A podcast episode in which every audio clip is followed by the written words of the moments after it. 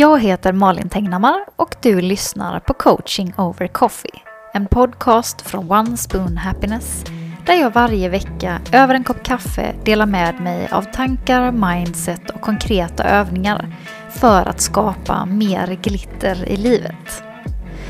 Det här innehållet går också att hitta i videoformat på Instagramkontot at onespoonhappiness. Nu till veckans avsnitt. Hej och välkommen till veckans avsnitt av Coaching over Coffee.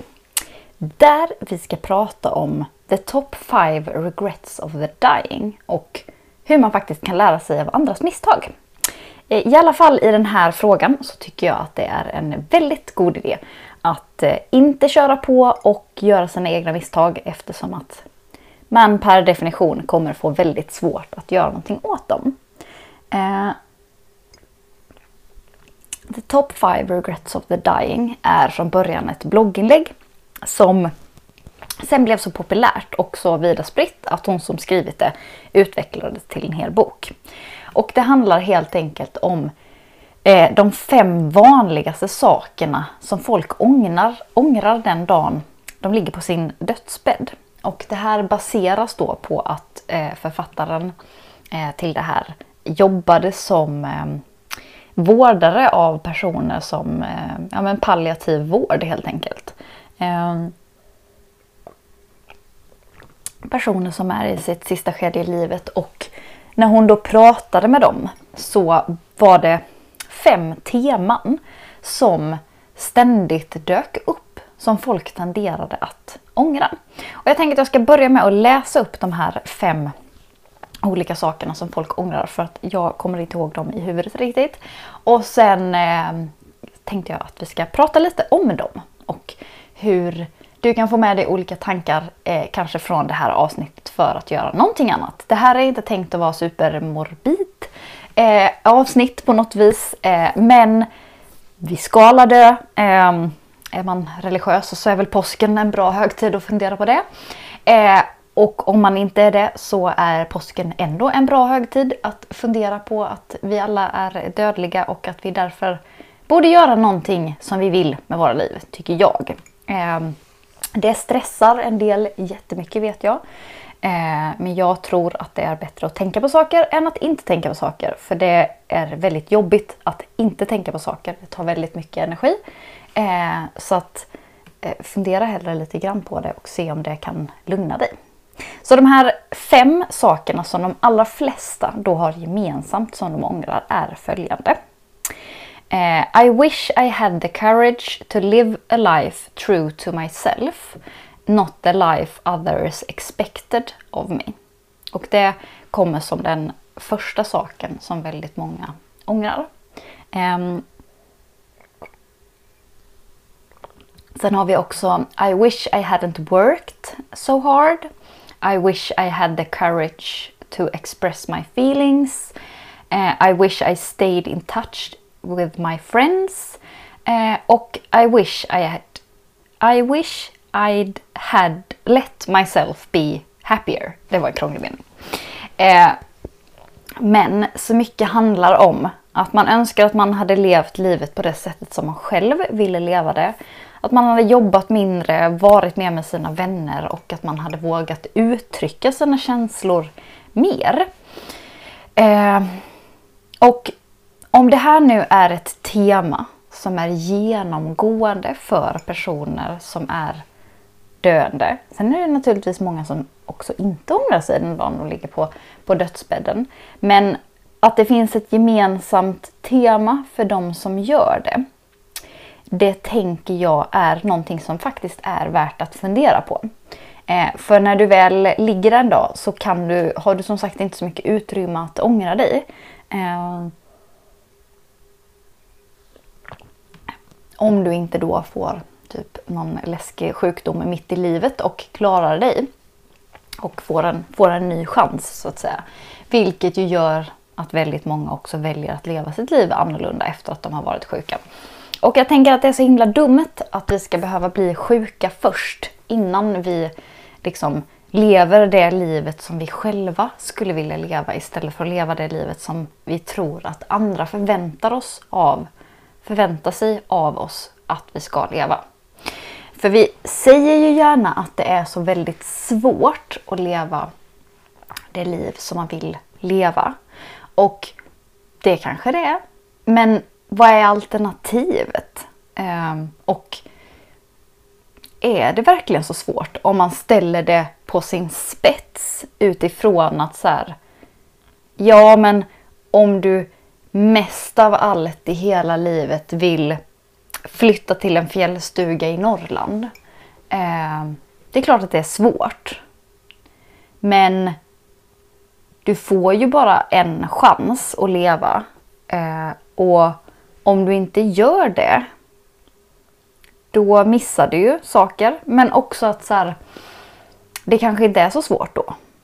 Det kanske är värt att ta de där extra omvägarna och göra det där krångliga eh, bara för att testa.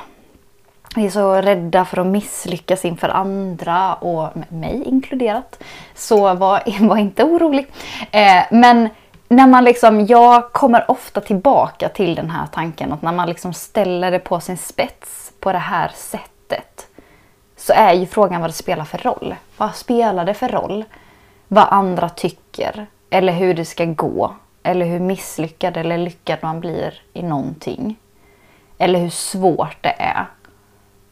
När man liksom sätter det mot realiteten att det enda vi faktiskt vet säkert det är att vi ska dö en dag.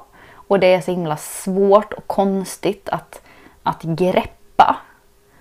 Men om vi nu ska göra det, är det då så himla svårt att göra det man verkligen vill? Typ var, varann, var fjärde person är det väl i Sverige vill skriva en bok. Vad är problemet? Men liksom, så här, ja, det är jättesvårt att skriva böcker. Ja, jag vet. Jag har gett mig kast med detta. Det liksom kräver en massa och det är inte alls säkert att det kommer bli någon enda person som, som läser det. Men egentligen spelar det roll. Alltså såklart, jag vill också att mina böcker ska bli lästa av så många personer som möjligt. Men någonstans finns det ju också en del i det hela att så här, jag ville skriva böcker så jag, eller jag ville skriva en bok, så jag skrev en bok. Eh, då har jag ju någonstans gjort någonting som jag tycker är roligt i mitt liv. Gör det någonting om den inte blir en succé? Vad är, det är klart att det hade varit en trevlig bonus om, om alla i Sverige eh, visste, vem, visste om min bok och har läst den eller din bok och har läst den om det är du som med det här. Det att din roman eller din deckare eller vad det nu är, att du blir nya Camilla Läckberg. Det hade varit jättehärligt. Eh, I alla fall för ditt eh, kassakonto. Eh, men egentligen gör det jättemycket. Om du ändå... Du kommer ändå behöva lämna det här sen. Eh, gör det så himla mycket om det inte blir exakt som du tänkt dig? Är det inte värre att du när du är 85, 95, 105 ligger på din dödsbädd och ångrar dig, eller 55 om du har otur, eh, ligger på din dödsbädd och så blev det ingen bok.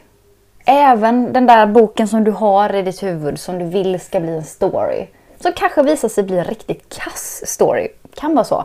Det är ju ofta därför vi inte försöker. För att då, då kan vi i vårt huvud spela upp att vi hade kunnat bli typ nya Camilla Läckberg. kanske visar sig att din deckare är riktigt risig. Eh, men ändå, även om den är det, även om det visar sig att din deckare är riktigt risig. Är det inte bättre att ha skrivit den?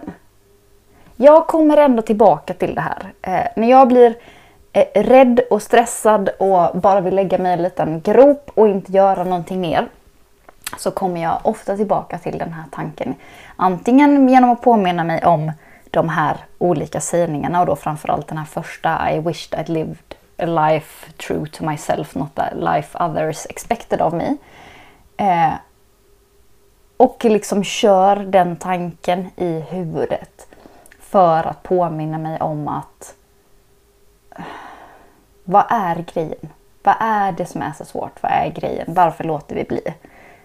Gör mer, gör det lätt, gör det, gör det. Det, är väl egentligen det hela. Nike har en bra, bra strategi. Det är just do it. Det är liksom det som, som gäller. Så det vill jag skicka med idag. Lär dig av andra personer som redan har dött. Eh, gör inte eh, de här misstagen själv. För det är så himla dumt. Eh, har du någonting som du vill få en spark i baken på att komma igång på så är det ju toppenläge nu att passa på och boka in en coachingtid för det. Eh, om du vill ha mig som support. Eh, för det är, nu är det ett par veckor kvar av erbjudandet med halva priset på mina coachingtider. Sen när certifikat, nya certifikatet kommer i april så går priserna upp till ordinarie.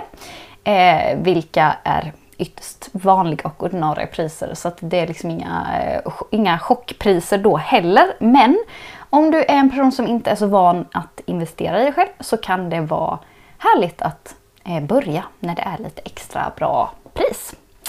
Ehm, så det rekommenderar jag. Eh, jag kan också eh, tillägga att eh, självcoachingsserien eh, som går ut på, som man kan signa upp sig för på mail Eh, den finns nu också som nedladdningsbar pdf och då kan man köpa den layoutade eh, versionen där man kan göra frågorna i sin egen takt. Och så liksom den layoutade 80-sidiga pdfen plus en workshop kostar 199 kronor. Så det är också ett eh, himla tips. Ni är ett helt gäng som har eh, köpt den redan vilket är jätteroligt. Så eh, ja, det är allt för mig idag. Ut och gör grejer, lev era liv. Eh, det tycker jag är en eh, bra avslut på den här eh, veckans avsnitt. Vi ses igen om en vecka. Ha det så bra tills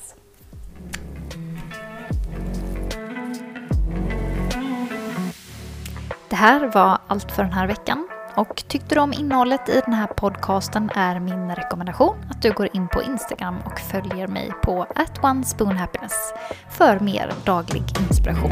Vi ses igen nästa vecka.